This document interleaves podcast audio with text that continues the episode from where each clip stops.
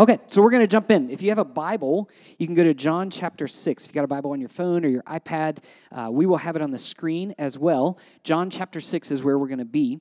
Um, and as you're turning there, I was, I was thinking this week about a story from a couple years ago. A couple years ago, I was doing some leadership training with a group of Hispanic pastors in California. And I had been asked to do a two day leadership training with these pastors and walk them through some of the tensions of leadership. And it was just this really super fun time. It was material that I knew well, but I had never done in one single long retreat period. So I was pretty nervous. I was trying to figure out a good flow, and, I wanted it to be something impactful for these leaders. And added to all that, because these were Hispanic pastors in California, the majority of them did not speak English as their first language. So they brought in a white West Virginia boy. And I was going to be spending the weekend speaking and facilitating with a translator the entire time. So, Friday night, three sessions on Saturday, and preaching in a couple churches on Sunday. The church I preached in on Sunday spoke, they, they were a trilingual service. They had Spanish, English, and Portuguese all happening at the same time. It was the coolest, craziest worship experience I've ever been a part of. To say the least, this was brand new territory for me, and I wanted to get it right. So here's, here's what happened at one point. I, I leave some space at the end of one of those sessions to do a question and answer time and interact around the topics that those folks wanted to engage. And it's, it's so good. I love the Q&A. I love the improv of that until this one guy raises his hand and asks this question, and I could literally feel the posture of my translator change. His name was Abraham. Abraham's a good friend of mine, and, and I just sensed there was something happening here. I had no idea what it was. And, and to this point, when a question was asked from the crowd, he would listen, then he would translate to me what they were asking, and then I would answer as best I could, and he would translate and fix everything I screwed up theologically, and, and we would be in good shape. It, it was very back and forth. But as this gentleman asked his question and finally ended it, it was a very long question with a agenda. I found out later. Um, the translator didn't look at me. He he didn't translate, and he took the question himself, and he just began to respond in Spanish to this man. And I realized I was no longer needed at that point. and I was okay with that. And as their conversation went on, I'm talking several minutes, I felt the room dynamics start to change. I don't know if you've ever felt this. Have you ever been in a room where you just feel it change in a heartbeat? But but being in a career that has me public speaking for, for 20 years, I can feel things in a room, right? Like I know about 20 minutes in, you all are going to start shuffling and check your phones or clip your nails. I used to be in a church where every Sunday somebody would clip their fingernails. So gross. So gross. I was like, that's better than sleeping, though. Some of you. Um, so, like, I know, I know the room dynamics, and there's a shift. People get restless, they move, they, they do what they can. I can feel it. Or I know when there's a point that hits home because you see people engage or they wipe their eyes. And this is why COVID has been so hard to preach because I can't see your faces. I don't know if you're like, this guy's full of it, right? Like, I have no idea what's going on. So, I felt this room change, and I could tell my translator was really annoyed. Others, others in the room started to speak out. It started to be this this free for all, like a free discussion that hadn't been planned, right? And the man kept firing off questions or responses, and the translator, Abraham, my friend, kept responding, but I had no idea what was being said. And after a few minutes, it stopped. The man sat back in his chair. The translator glanced and then closed the service, and we moved on. And I still had absolutely no idea what had taken place. I didn't know if he called me a it a ninny mugging. Like, I had no idea what was going on, but I felt it. Last week, I spent a little time with you looking at the story of Jesus feeding the 5,000 in John 6. We, uh, our family at the beginning of February, like so many others, we were quarantined. And I spent a lot of time just on my own journaling and praying and looking at John 6. And so as we were getting ready to come back, I said, I want to just do two weeks of quarantine lessons, things that I felt like God was speaking into me. And so we're just kind of opening my journal. That's all I'm doing this week. But next week, we're going to start a brand new series called Breathing Room. And, Breathing Room is going to be kind of verse by verse through Psalm 23. How many of you, it's a hard part of a hard year? That's the phrase I've been using. Right now, February, gray, it's almost over, by the way is a hard part of a hard year that we've experienced, and we could use some breathing room. And so we're going to live into a psalm that says God cares for us. Amen. God is our shepherd. We're gonna, I could preach that now. We're going to do it. But today, I want to go back to John 6 and look at one more piece of the story. And, and I want to give you a little bit of the synopsis of John, his gospel, up to this point, because you really need to know where he's been to understand where he's going. So in chapter 1, it's all about the intro, it's his first disciples are called. Then, chapters 2 through the early part of chapter 6 is Jesus growing his ministry right? So he's entering space in these communities and he's this traveling rabbi and he's preaching this gospel that they've never heard and he's working miracles. So he turns water into wine. Isn't it cool that we have a Savior that the first miracle he does is keep a party going with alcohol? Right? Tell me that God's legalistic. Come on. We see him right after that going into the temple, the established religious institution, and clearing the temple out and being like, You all got it wrong. It's not the way it works. And then in chapter three, we see Nicodemus come to him, one of the Pharisees, and say, I need to understand what you're, what you're preaching. And so Nicodemus kind of sneaks to Jesus at night, and they have this long uh, uh, conversation and teaching. And then chapter four, we see Jesus go and reach this Samaritan woman at the well, this unlikely uh, story character. And then this woman goes and changes the whole community because she preaches the gospel of a man who met her at the well with living water. And then we see this healing at the pool of Bethesda, a man that's been lame for just decades, and Jesus heals him. And so then at the very beginning of chapter 6, like we talked about last week, Jesus feeds 5,000 people with some bread and some fish, Billy's fish, if you remember, if you were here. If you weren't here, you need to go back and listen. But then he walks on water. And I wanted to preach that today. I wanted to preach about Jesus walking on water and meeting his disciples in the storm. But the last part of chapter 6 is really what jumped out at me. So if you look at John 1 through the early part of chapter 6, you see this growing ministry. Think about this. Right, for five and a half chapters, Jesus' ministry has been thriving. Miracles, water to wine, confronting hypocrites in the temple, shifting mindsets, healing bodies, loving the outcast, feeding thousands, walking on water. Imagine this if it were to take place in our world today, right? Uh, imagine the results of this the social media followers, the videos that would have gone viral. Jesus is set up at this point for something amazing. He's probably going to get a speaking tour and a book contract, like all that stuff's going to happen. In fact, even if you just look at the movement of John 6, and I always tell you context is super important with Scripture, but if you look at John 6, you see this momentum thrusting forward. He's moved from calling some disciples to now having thousands of followers. 5,000 people are fed. He gives them the bread that doesn't run out. He calls his disciples and says, You live into this mission. You keep feeding the people. Trust me to make these people Jesus followers. Let me do what I'm going to do. Even when you're tired and hungry, keep living, keep going, keep going. And the crowds won't leave him alone, right? Like they keep following Jesus. So, after this feeding, Jesus retreats to pray on his own and he sends the disciples ahead of him by boat. And then he comes, there's a storm, and they're about three or four miles into their journey and he walks out on the water, and then they arrive at the shore. And it's like everything builds to this moment, right? As the disciples, these worshipers of Jesus, land with him in their boat, they see these crowds again. He can't get away from it. And Jesus stands up to teach these people who have walked the length of the sea to find him and his disciples. He has all this momentum. It's like the State of the Union. What are you going to say, Jesus? And let me just preface before we read this next part of John 6. I, am I'm, I'm jumping ahead. You need to read the whole chapter. You need to go home and study this whole chapter, the whole teaching. But I want you to see where Jesus goes with his teaching because he looks at a people who were miraculously fed and now are following him, and they're peasants and they're looking for more bread because they don't have any money. And he says this in John 6. Look at verse 48. He says to the crowds that he had just fed miraculously with bread, He says, I am the bread of life. Your ancestors ate the manna in the wilderness, yet they died. He's referencing Passover back in Exodus, where the Israelites were set free and they had nothing to eat, and God provided bread, manna in the wilderness. Verse 50, but here is the bread that comes down from heaven, which anyone may eat and not die. And he's talking about himself. I am the living bread that came down from heaven. Whoever eats this bread will live forever. This bread is my flesh, which I will give for the life of the world. Then the Jews, and you got to highlight this, underline this, circle this. Then the Jews, the crowds, began to argue sharply among themselves. How can this man give us his flesh to eat? This is the same moment I had in California.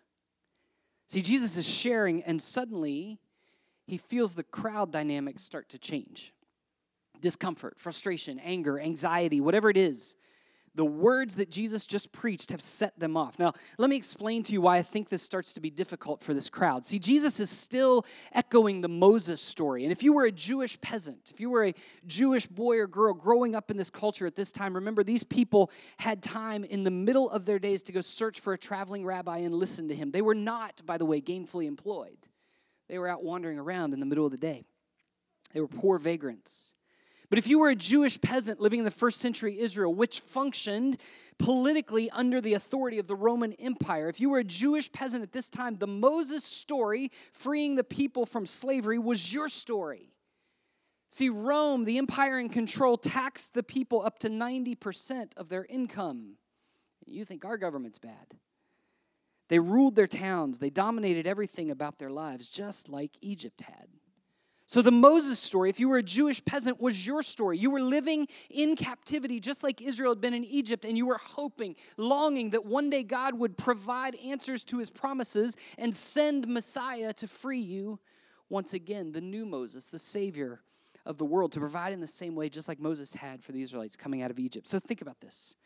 You're a Jewish peasant longing for the rescue of Yahweh to send the Messiah, and you've just yesterday seen this man, this rabbi, feed you miraculously in a wilderness place. You're thinking, this is the one we've been looking for. This is the new Exodus, the new rescue. Maybe we will finally be free. See, they were following Jesus because they thought he was the answer to every issue they'd ever have. And Jesus starts to teach, and you're hanging on his words, and his words start to unravel your assumptions. And he tells them he's the bread of life. And even though their ancestors had the manna in the wilderness, it didn't last.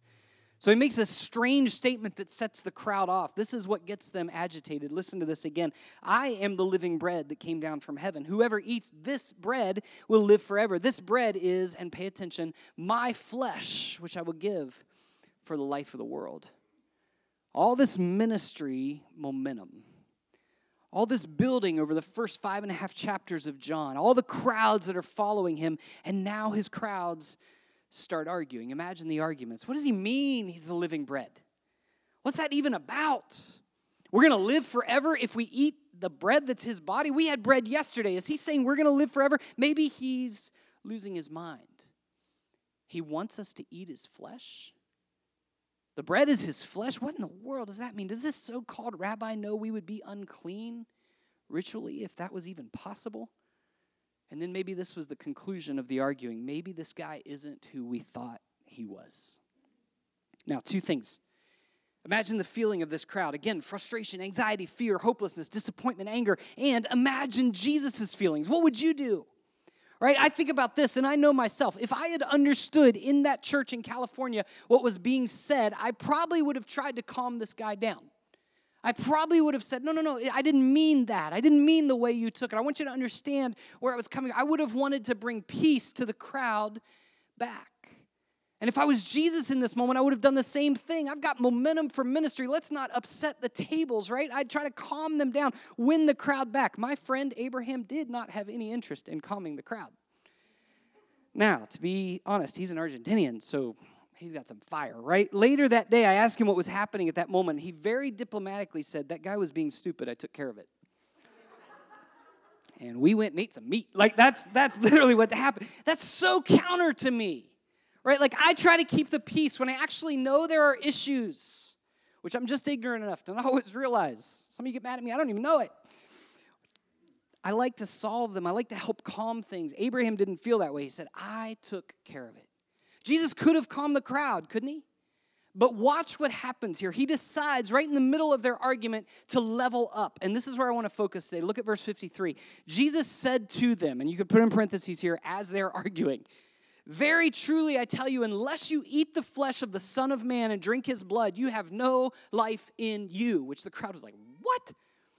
Whoever eats my flesh and drinks my blood has eternal life, and I will raise them up at the last day. For my flesh is real food, and my blood is real drink. Whoever eats my flesh and drinks my blood remains in me, and I in them. Just as the living Father sent me, and I live because of the Father, so the one who feeds on me will live because of me.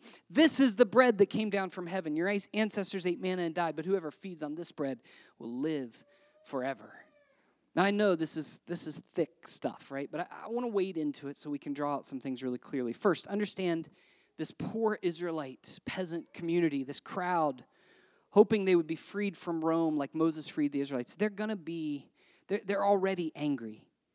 Right? They're confused and frustrated, and they were excited about the miracles they saw Jesus doing, but now he's preaching something hard and difficult, and they don't like it and they don't like it and they're angry and they're angry because they're they're a people a culture a religion fixated on purity and cleanliness. See this was a culture a people of ritual and he's talking about something. Don't miss this in our american christianity because we think communion they would have thought he was talking about cannibalism. What in the world does this mean? And he's uh, doing all this, by the way, in the middle of their holy space, in their synagogue. He's uprooting much of what they believe to be sacred. He's countering the stories of Moses, at least they thought so. And he's calling out listen, don't miss this the inadequacies of a faith that survives on legalism. See, legalistic faith will not last. So the result here shouldn't be surprising in verse 60, which is, I love, this is the most honest crowd, right? On hearing it, many of his disciples said, This is a hard teaching. Who can accept it, right? So let me give you the first lesson for today from quarantine that I felt like I was learning while we were sitting at home a long time, right? Here's the first lesson Jesus is going to teach you some things that aren't easy.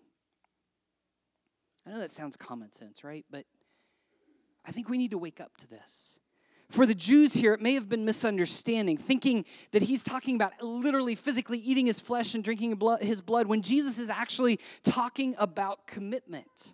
He's calling them to the cost of what it means to follow him. See, if you're going to follow Jesus, go all in. He's saying to this crowd, don't just chase the miracles. Don't just look for the feeding of 5,000 and the walking on the water. Look for it all. But listen, what he's teaching this crowd is no easier today to hear than it was then. Can I, can I challenge you here? Can I ask you to hear his words again and actually invite them to offend you. Think about these statements that he makes. First, unless you eat the flesh of the Son of Man and drink his blood, you have no life in you. What does that say to us? First, it says outside of Jesus, there is no real life. There is no real life. See, we tend to be these 21st century American Christians, and these statements have become so spiritualized. But think about what Jesus is saying here anything anything outside of Jesus that you think is giving you life has no real life in it. It's fake, it's false, it won't work. And yet we keep feeding on the things that won't fill us up. We keep feeding on these relationships that are unhealthy, don't we? We keep feeding on thinking if we just could make more money. What if we just if we could just get ahead, then everything will be okay. But then we find ourselves ahead and we only need more. We keep feeding on achievement, status. If I just get the next promotion, if I just get the next social media like, whatever it is. We keep feeding on our job frustration. Some of you are so frustrated with your jobs. Teachers, can I get an amen this week? We are so frustrated with our jobs that we have lost sight of how to be fulfilled because we're feeding on something that doesn't last. Do you know why we go around bitter, anxious, angry, frustrated, hurt? Because we're feeding on false hopes. You're eating junk food instead of the life of Christ and his body. And then he says this Whoever eats my flesh and drinks my blood has eternal life, and I will raise them up at the last day. Now, listen to me. Culturally, this just isn't accepted today. You may be a longtime Christian. You may have grown up in the church and you hear this and you go, yeah, that's no problem. It makes sense theologically because you've always been surrounded by it. But don't miss the weight of what Jesus is saying. He doesn't say if you believe in your head intellectually, if you pray a magic prayer, you're going to have eternal life. He doesn't say if you go to church enough. He says if you eat my flesh and drink my blood, sustain yourself on Jesus and Jesus alone. Imagine this. See, here's what I know to be true physically, and I think it's spiritually true too. We become what we eat. Right? Now, now think about this. We, we made burgers this week. So good. Right? I, I don't get a lot of chances to eat meat when my wife is in charge of the cooking. But when we do burgers, we don't just do burgers. My wife buys those pre-made patties. She doesn't eat meat, so I don't trust her to buy meat for our family. But like they're they're real ground. They're all uniform. They cook, you know, uh, they're easy, right? Uh, but but here's the thing: I remake them. I take two of them, and we make something called the Juicy Lucy. Anybody ever heard of a Juicy Lucy? Juicy Lucy came out of Minnesota, you need to go there. There's a little place called Matt's Bar, and it is there's nothing to it except the Juicy Lucy. I'm just telling you, it is amazing. It's where I went in seminary. put those two things together, right? So the Juicy Lucy is a couple of those patties put together with a big hole in the middle, and you just fill it with whatever cheese you can. And so when you cook it on the grill, it becomes this molten lava goodness that just comes out. So this week I filled it with blue cheese. Oh, I know some of you, right? No, it was good, right?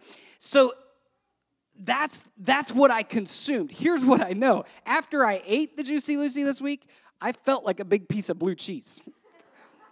like I it was gross. I know is gross. I tasted it. I felt it in my gut. Like it was just ugh, right. We become what we eat. Some of you know this, right? I think this is the point Jesus is making. Consume so much of me that you start to look like me, he says.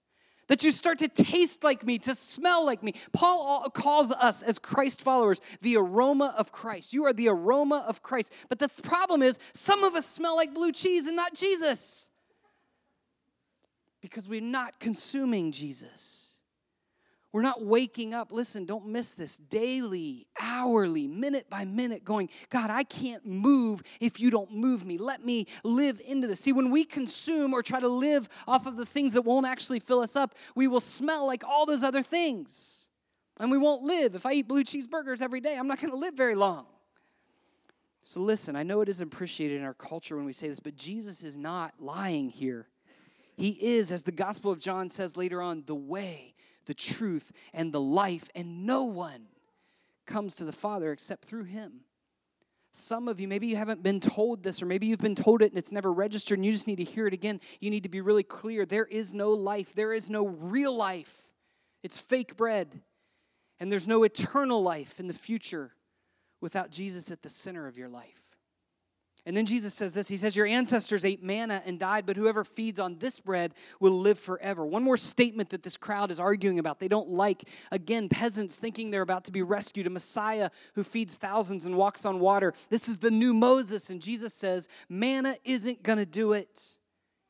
You know what he's saying here? You don't need the same old story, you need a new story. You don't need the same old way of doing things. You don't need to keep trying to do it the way you've always tried. You need new bread. See, I believe many of us need some new stories because the same old stories aren't giving us life, they're killing us. Right? Our relationship stories that we keep repeating, these cycle of, of impure relationships, these cycle of broken relationships, these cycle of putting all our hope in a relationship, the cycle of whatever it is, are killing us versus, versus laying our relationships in front of Jesus and going, use this, do this, do whatever you want, and help us to pursue purity. Some of us need to change our emotional stories and actually find healing. You need to stop burying it. I had a conversation with a middle schooler this week, and she sat sat in my room. She's like, I don't know. I just got all this stuff, and there's tears, and there's felt like home, right? Like there's just all this stuff going on, and I'm like, well, well, what's your top three stressors? I don't know. It's all of it, right? And she's got these this this just pile of emotions. And I think we've got to pursue a new story there. What does healing look like? Some of you, you've got anger stories, and you need to pursue a story of forgiveness instead of bitterness and holding on to it. Some of you, you need to pursue healing stories, freedom stories, hopeful stories. Jesus said, the manna isn't going to do it. You need a new story. The manna that Moses gave was enough to get through the day. Jesus gives you living bread that will get you through life. So he lays all this out. He takes his teaching up instead of calming the crowd like I would have done. He kind of confronts the false ways they're feeding. And then John tells us, he lets us in on how Jesus is processing this. Look at verse 61. This is where we'll start to wind down. Aware that his disciples were grumbling about this. I love Jesus' self awareness. I think I made them mad. I love it. Been there. Jesus said to them, Does this offend you? Does this offend you? Then what if see the Son of Man ascend to where he was before? The Spirit gives life, the flesh counts for nothing. The words I have spoken to you, they are full of spirit and life. Now, quick question How many of you remember Paul Harvey and the rest of the story? Anybody remember? Kids, this was a radio program before they had phones. You had to crank stuff to get them to talk, right? Paul Harvey used to do these broadcasts and he would give you a story that you were familiar with, and then he would give you the rest of the story that you didn't know. And it was always amazing. And I heard a few of these. We were watching a show this week. I heard a few of these. I want you to see if you knew this. March 2nd, 1955, there's a young woman who refuses to give up her seat on a bus to a white man, and she's arrested in Alabama. And so the civil rights leaders rush to her side, and she will be a symbol, they think. It's Claudette Colvin, is her name. And she's 15 years old, but she's also pregnant. And so they decide she's single mom, about to have a baby. She's not the best representative of the civil rights movement. Eight months later, Rosa Parks does the same thing. Now, during those eight months, a brilliant young minister, Martin Luther King Jr., gets the attention of his congregation. If Claudette Colvin wasn't pregnant, the protests would have happened in the spring, and we may never have heard of Martin Luther King Jr. as the leader that he was. What about a guy named Giuseppe Zangara? February 15th, 1933, he fired five shots from a wobbly stool and killed the mayor of Chicago. He didn't mean to kill the mayor, though. He meant to assassinate the newly erected, elected Franklin Delano Roosevelt. He was on a wobbly chair.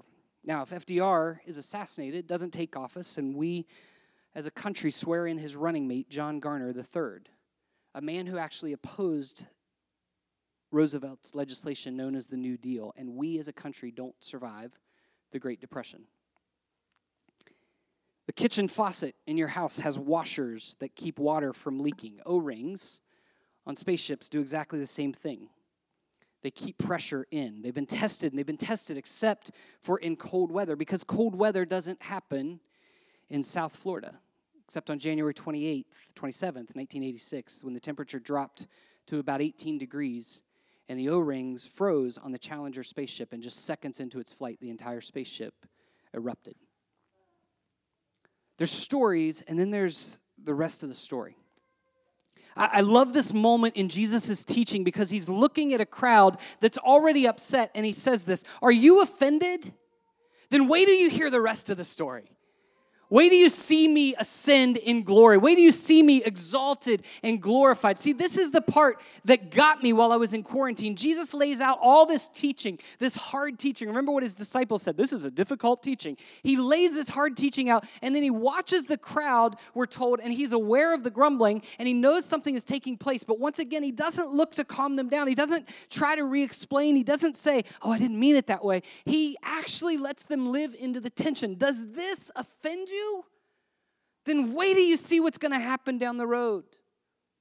Wait till you see me glorified. What if you see me go to the cross and suffer like you're supposed to? What if you see me dead? What if you see me in the grave for three days? And then what if you see me resurrected and ascending to heaven? Then, followers of Jesus, maybe you'll get it. Maybe you'll wake up. Maybe you'll recognize that I am the source of life. And a long time ago, you should have started to feed on me because the things you put your hope in aren't going to last. Here's the second lesson from quarantine today Jesus will, everybody say will. There's no might here. Jesus will offend you in the best way possible. I like this moment because Jesus reminds me more of my friend Abraham, the translator, than of myself. I watched Abraham the rest of that weekend, and that guy who was out of line didn't really interact with him much. He kind of knew his place after that. And what I loved about that was that Abraham moved in those moments, not out of arrogance, not out of a sense of trying to prove himself right. He had no ego there. He simply wanted to tell the truth to this guy and then say, Find your place in this story. Friends, I think sometimes we've gotten so wrapped up in Jesus as the lover of our soul. Remember our songs, right? How he loves me, how he loves me, how he loves me, oh, how he loves me.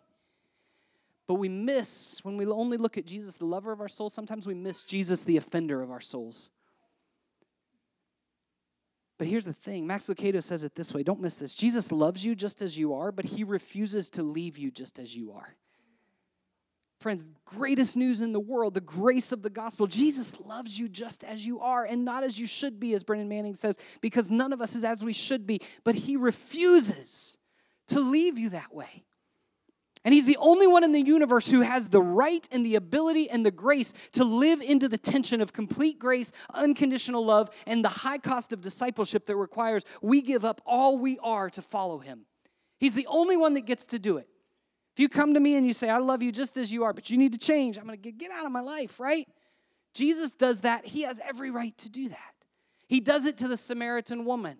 Right, he meets her at the well. He says, "What's going on in your life? You have go get your husband. I don't have husbands. I've been with a lot of men. Good. Then understand that that's not filling you up. Now go tell your community. Go do something different." The woman caught in the act of adultery brought to him legally, she could have been killed. He forgives her with unconditional grace. And then he looks at her in the unconditional grace, not out of legalism, and says, Now go and sin no more. Zacchaeus comes to him. He says, Zacchaeus, you've wronged all these people, but you need to repay it. I love you. I'm going to have dinner with you. I'm going to sit in your house and love you and enjoy the company, but I'm also going to tell you you've been a jerk. Is Jesus the one that you allow to offend you? See, there's some things that we, as Christ followers in the 21st century, need to be offended by and need to let Jesus offend us. Maybe when it comes to our sexuality and our relationships, maybe when it comes to our money Maybe when it comes to the way we treat others with gossip and anger, our attitudes, our politics, whatever it is, our priorities. What is it for you that Jesus might want to offend? See, there's the last part of this story that has always bothered me. This is where we'll end today. It's kind of a downer. Sorry about that. So, right after Jesus says all that, after he offends this crowd and he, he, what if you see me in glory? Does this offend you? What if you then it says this and i love the number of this verse. I don't do numerology stuff but this is john 6 verse 66 ready? From this time many of his disciples turned back and no longer followed him. See this is the part that got me in quarantine. I, i've been in ministry for 20 years and i've done a lot of work in regards to church leadership and how to grow disciples and how to grow to the church and I've never heard anyone preach this part of this chapter. I have never heard a sermon about this. I've heard people talk about walking on the water, feeding 5,000. I've never heard someone preach about how Jesus lost disciples. I've never heard a sermon about strategically thinning out your congregation. I've read books, really stupid books, about growth barriers in churches, what numbers are hard and how to get through them. And I've never heard this addressed. And yet, everything in me as a follower of Jesus reads this part of John and says, Jesus knew exactly what he was doing in this moment. He knew what was going to happen, how this would cost his ministry, how he would lose followers, and he doesn't back down from it. He actually, in some ways, strategically raises the cost of discipleship to a point where people leave. Now, let that sink in. I don't want you to hear me uh, saying this on my own. I want you to see Jesus doing this because here's the last lesson for the day there are costs to discipleship, and some of us won't make it. I'm just telling you the truth. This is the downer part of this. I had a middle school group on a mission trip to Niagara Falls one time, sixth through eighth graders, mainly sixth and seventh. They were a young crew, and we had this incredible week serving. And the last night, the leaders of this group did a foot washing ceremony. Have you ever washed middle school feet? There is a commitment level as a youth pastor. You got nothing to complain about, right? Like that, you just go all in. And we're doing this, and I'm praying over these kids as I'm washing their feet, and I'm watching sixth and seventh grade boys, girls, and boys sob because they've never been served like this.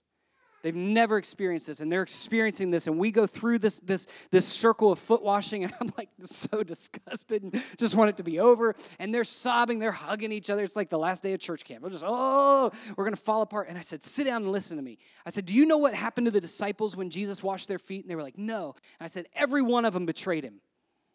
Every one of them left him. And some of you are gonna do the same thing. See, we can have the mountaintop experience. We can have our feet washed. The one kid was like, Well, you are really a bummer. I was like, Yeah, but you need to wake up to this. See, some of us want the mountaintop experiences with Jesus, but we don't want the commitment level of going to the cross with him. We want Jesus to wash our feet, but we don't want to pick up his cross. And we've got to wake up to this. The church in the U.S. is dying. And by the way, COVID is a crisis, and crisis is an accelerator and the church is dying not because not because we have a lack of resources but because we have a lack of disciples because we have a lack of people who are willing to feed and consume Jesus and understand the cost that it is to follow him Matthew 10 last verse for the day maybe Verse 34 Don't suppose, Jesus says, that I've come to bring peace to the earth. I didn't come to bring peace, but a sword. For I've come to turn, now check this out. This doesn't jive with my how he loves us Christianity. I've come to turn a man against his father, a daughter against her mother, a daughter in law against her mother in law. A man's enemies will be the members of his own household. Anyone who loves their father or mother more than me is not worthy of me. Anyone who loves their son or daughter more than me is not worthy of me. Whoever does not take up their cross and follow me is not worthy of me. Whoever finds their life for me will lose it, and whoever loses their life for my sake will find it.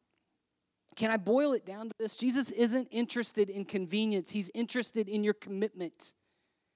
That's what it comes down to. Because he knows where the story is going. You think it's hard to follow Jesus now? What about when he's exalted? What about when it's too late? It's when scripture says every knee will bow. So, what do we do with these lessons? See, Jesus is going to teach you some things that aren't easy. Will you learn the lessons? Jesus will offend you in the best ways possible. Will you embrace that offense? And there are costs to discipleship that some of us won't last through. And listen, I could say this to students because they're young, but I want to say it to some of you that are middle aged, upper age, because you need to hear it. You put discipleship aside a long time ago simply to go all in with intellectual Christianity and you are the greatest intellectual Christian in the world, but you are not a disciple. And I love you enough to tell you the truth. Does it offend you? I'm sorry. The rest of the story is that you're going to bow and understand that one day when Jesus exalted anyway. We got to wake up to this. We got to be the church. We have a culture around us that for the past year, we're almost a year into this COVID thing. We have a culture around us that has never been more afraid, never been more anxious, never been more angry at each other. And we're sitting back going, well, I don't know, see what happens. And this is the theology that drives me crazy. This is not on the script. I should probably stop. Theology that drives me crazy. Well, God will sort it out in the end. I'm good. I know I love Jesus. Friends, that's not the gospel.